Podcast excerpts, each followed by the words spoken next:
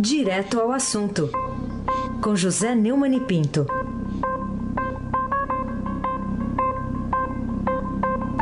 Neumann, bom dia.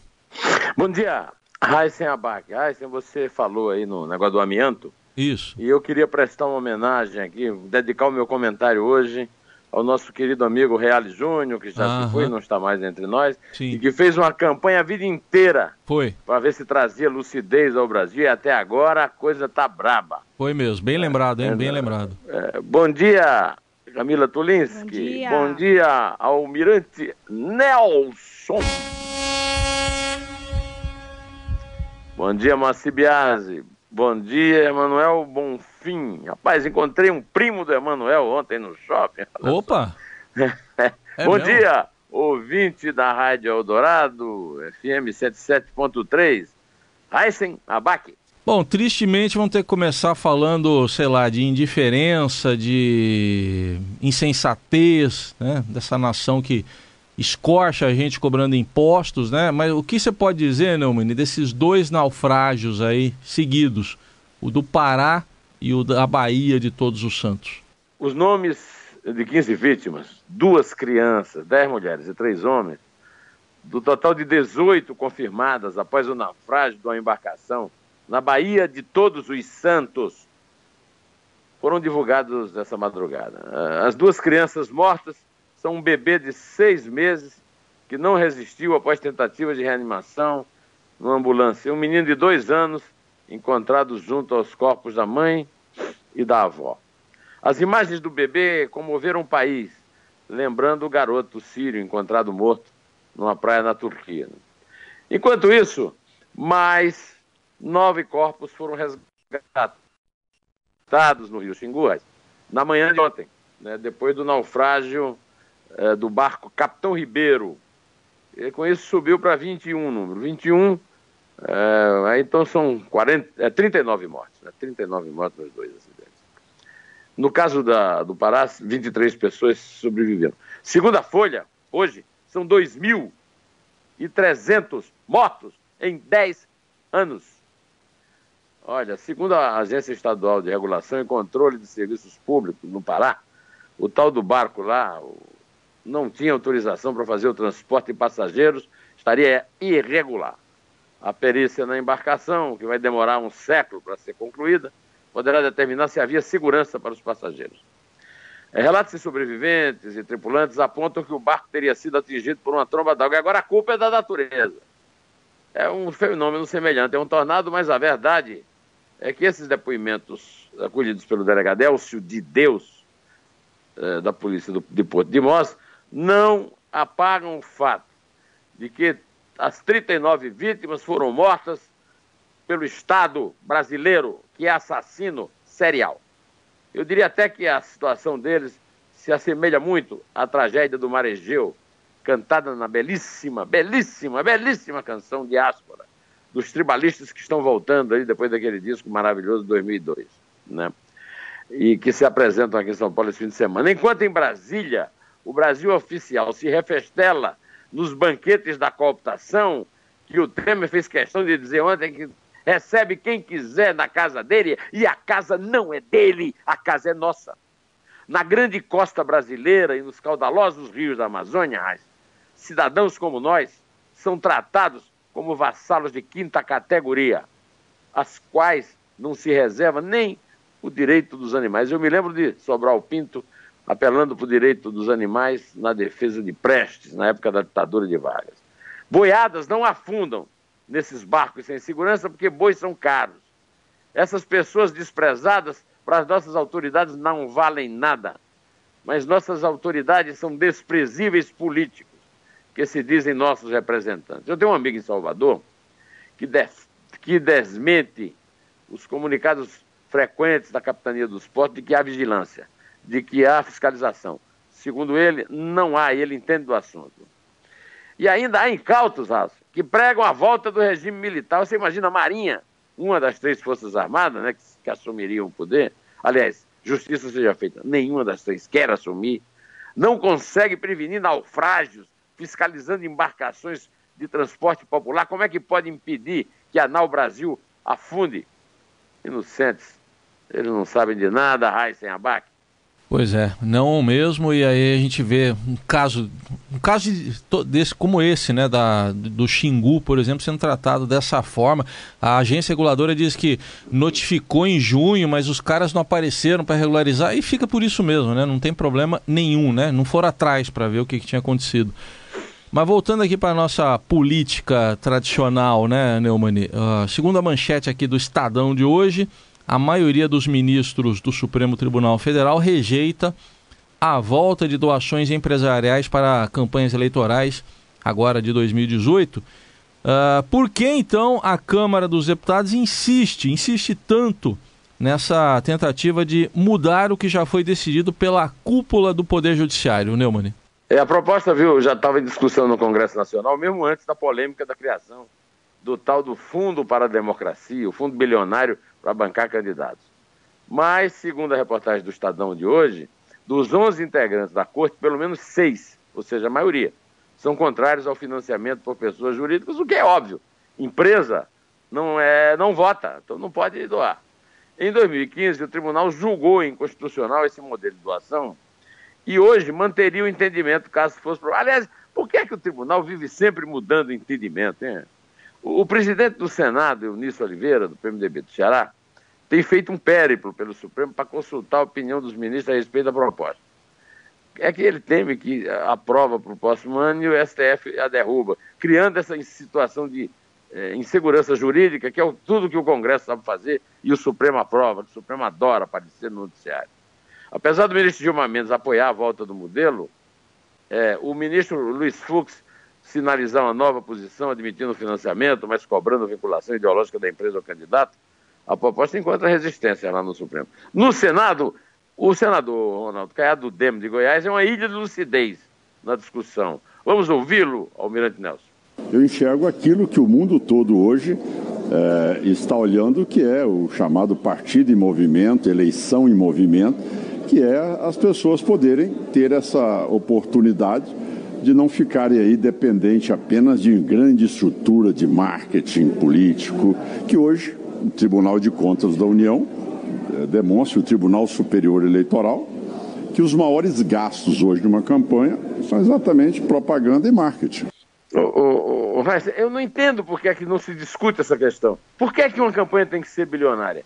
Aliás, eu, ontem, desculpe, anteontem, eu publiquei um artigo na página 2 do Estadão, mas eu vou comentar o artigo do lado, do professor Modesto Carvalhosa. É uma ignomínia o Congresso insistir em mudar a legislação eleitoral e propor até alteração do sistema de governo em proveito próprio. A proposta do semiparlamentarismo de Serra e Temer, dois políticos condenados ao ostracismo em fim de carreira, trai uma decisão já tomada só em meu tempo de vida, duas vezes pelo povo em ampla maioria, muito mais de 60%, 70%. Em 61, Jango, que não tinha força nenhuma, venceu os militares. O presidencialismo bateu o parlamentarismo do golpe militar. E na revisão da Constituição de 88, quando eu cheguei até a votar, de novo, agora nenhum dos 11 ministros do Supremo se pronuncia sobre isso, alegando que não é da alçada deles, dos parlamentares, que aqueles é que têm que decidir. Não há ninguém lúcido, corajoso e independente, como é o caso do Modesto, que é capaz de defender os, esses sim nobres, nobres interesses atingidos do abandonado cidadão brasileiro perdido no Marejeu, Heisenberg. Muito bem, vamos falar agora, Neumann, daquele protesto, Associação dos Juízes Federais, a JUF, Associação Nacional dos Procuradores da República, a NPR, essas duas entidades, cobraram ontem que a presidente do Supremo, a ministra Carmen Lúcia, se manifeste sobre os atos recentes do ministro Gilmar Mendes. Você prevê alguma reação da ministra, da senhora ministra? O Heisen, é, você está planejando alguma viagem para Machu Picchu? Não, no momento não. Eu estou pensando Gostaria, fazer mas uma não. no dia 30 de fevereiro. Quando eu voltar, quem sabe a Carmen Lúcia se pronuncie, né? 30 de fevereiro é um bom dia para ir. É um bom dia. Bom. É, é um bom dia para a Carmen Lúcia agir, né? Isso. É, é, essas ações, elas têm o mesmo alvo, mas elas tratam de questões distintas. Né? Os é, juízes defendem que a Carmen saia em defesa do juiz Marcelo Bretas, é aquele que julga os, os processos da Lava Jato no Rio e foi criticado por Gilmar. Os procuradores reivindicam que a presidente leve ao plenário o pedido de suspeição de Gilmar apresentado pela Procuradoria-Geral da República. Aliás, o, o Heisen, essas, essas ações são meio corporativas, mas mais, hein? Eu não sei se você já viu o Globo hoje. O Globo publicou Vi. uma foto com os manifestantes, Sim. entre os quais Caetano Veloso, grandes cultores Isso. da língua, segurando uma faixa. Bretas, o Rio, vírgula, está com você. Ô, ô Heisen, a língua portuguesa apreciaria mais respeito desses manifestantes. Que vergonha! Foi. Você vê juiz e promotor que ganham fortuna, a grandes artistas que lidam com a língua, não saber, não terem faltado a aula em que o professor ensina que não se separa sujeito de verbo com vírgula. O meu neto de três anos já sabe disso, cara. Esse é um caso próximo do analfabetismo funcional. Como é que esse povo ganha tanto para apresentar processo com um português dessa, dessa qualidade? Bom, de qualquer maneira, com um português dessa qualidade, é que os ministros, é, é que o ministro do Supremo vão receber agora a carta da Associação Nacional dos Procuradores atacando Gilmar. É, essa, essa, aqui, é, essa associação é que apresenta aquela lista tríplice para o presidente escolher o, o, procurador-geral, né? Assim foi escolhido o Janot, atual, e assim foi escolhida a futura, né? A Raquel, é, Raquel Dodge. Essa é, associação, né? Defendeu a força-tarefa, criticou a desenvoltura com que Gilmar se envolve no debate político. Esse embate vem de longe, viu? Ele ganhou dimensões maiores quando o Janot pediu a suspensão de Gilmar no caso de Ike Batista. Em 28 de abril, Gilmar deu habeas corpus pedido pela defesa de Ike e suspendeu os efeitos da prisão preventiva e mandou soltar. O empresário estava preso em Bangu, no Rio de Janeiro, pela operação Eficiência. A operação pode ser eficiente, agora eficiente é o Gilmar como soltador, né? ele, não, ele não falha. Essa operação, essa operação Eficiência é um desdobramento da Calicute, que levou à prisão o Sérgio Cabral e a mulher, Adriana Ancel. O, o Janot pediu ao Supremo que Gilmar fosse declarado impedir, porque, de acordo com ele, é, surgiram um questionamento sobre a isenção do ministro, porque Guilmar Mendes, a mulher dele, integra como sócio o escritório de advocacia de Sérgio Bermudes, que, segundo o, o procurador, prestaria serviços ao paciente Ike Batista. Beneficiado pelo, pelo. Eu apreciaria também que o, o, o Rodrigo Janot mandasse alguém trabalhar um pouquinho para deixar de usar o, o futuro do pretérito, aí, o condicional, pelo amor de Deus. Prestaria ou presta? Em 21 de agosto, o Janot pediu novamente a suspensão de Gilmar. Desta vez, é o caso do rei do ônibus. O ministro deu dois habeas corpus em 24 horas ao empresário Jacó Barata Filho, colocando em liberdade mais oito investigados da operação ponto final, ou seja, passando de ponto final para ponto e vírgula, né? Outro desarmamento da Lava Jato no Rio, prendeu a cúpula dos transportes do Estado e mais os, os empresários que participavam da roubalheira. O Janot pediu várias, é, em, apontou várias causas para a suspensão de Gilmar. É que Gilmar foi padrinho do casamento de Beatriz Barata, a Baratinha, que nós comemoramos aqui com a musiquinha da, da infantil, né? É filha de Jacó, em 2013. Bia Barata se casou com Francisco Feitosa Filho, sobrinho de Guilmar Mendes, a mulher de Gilmar.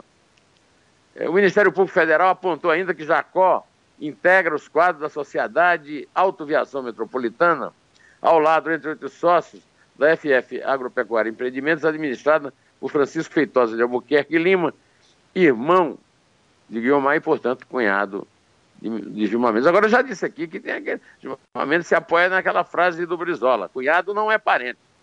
Brizola para presidente, né? Olha, o, o eu gostaria de ouvir o, o que o Roberto, o Roberto Veloso, presidente da AJUF, eh, falou a respeito do Gilmar. Por favor, Mirante, toca aí, vai. Eu estou dizendo que a atitude do ministro Gilmar Mendes é, denigre a imagem do Poder Judiciário. É, ele pode ser acusado de racismo, né? denigre, né? Hum. o pessoal não. Esse verbo denegrir aí está fora de, de, circulação, né? É. Bom, Abac, você tem mais coisas aí para perguntar, é, é, mas eu quero te dizer o seguinte: é. nenhum, nenhum dos 11 ministros do Supremo tem ficha limpa em relação à casa de suspensão. Por isso, prefere esconder aquele rabão de palha que eles têm debaixo da toga, até pelo menos, pelo menos 30 de fevereiro do ano 3015. Pois é. Toga é um bom lugar para esconder o, o, rabo preso. É. é Tenho outro destaque aqui para a gente encerrar. A Folha hoje informa que a Justiça agiliza o processo de Lula no caso lá do triplex do Guarujá. Isso, Neumann, indica que a decisão pode sair antes de 2018, impedindo a candidatura de Lula? Ah, isso aí, eu vou ler aqui os parágrafos da, da, do texto que tem embaixo da manchete da Folha hoje, né, que você leu aí.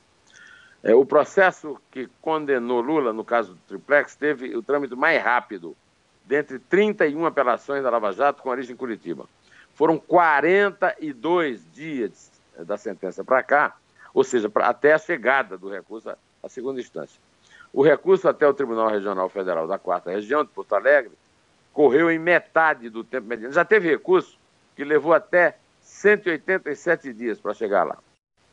O Lula, como você sabe, você noticiou várias vezes, aí foi condenado a nove anos e seis meses é, pelos crimes de corrupção e lavagem de dinheiro. Dia depois da sentença, o presidente do tribunal, Carlos Thompson Flores, disse que a apelação seria julgada em até um ano e que a proximidade da eleição presidencial poderia influenciar o trâmite da ação. Pelo visto, ele estava certo. Pela lei da ficha limpa, a eventual condenação em segunda instância tornaria Lula inelegível em 2018.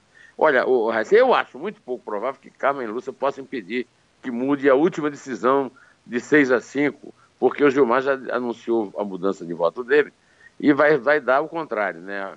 É, pelo recuo à época em que é, tinha que esperar até o fim. Não até o fim, porque agora eles estão apoiando uma decisão do Dias Toffoli que pa, passa a autorizar a prisão quando, quando aceitar, quando o cara for condenado no Superior Tribunal de Justiça. Assim, assim dificilmente o, o Lula vai ser preso pelos crimes pelos quais ele for condenado antes da eleição. Mas também não vai ser nada fácil se candidatar, porque a, a lei da ficha limpa continua vigente, a não ser que o Supremo mude só para agradar o Lewandowski, soltar o Lula e tornar candidato a Bey de Tunis. Né? O Gilmar Mendes já está ocupando esse cargo de Bey de Tunis aquele personagem do Essa de Queiroz que mandava em tudo. Mas o Lula pode estar sendo preparado para assumir o lugar dele. Por isso mesmo, é, é, se urde ali com a adesão do Tasso Gereissati, o presidente nacional interino, consagrado ontem em sorrisos por Aécio, do PSDB, uma candidatura alternativa de esquerda para Lula apoiar. A do cearense Ciro Gomes, do PDT, partido sempre fiel aliado de Lula e do PT. Agora, já que o Raíssa já avisou que não tem mais tempo para mim, eu vou pedir só tem, que execute. Tem, tem sim, pode continuar. Não, eu vou dedicar esse tempo a ah, outra coisa, bem. mas eu... Vamos lá.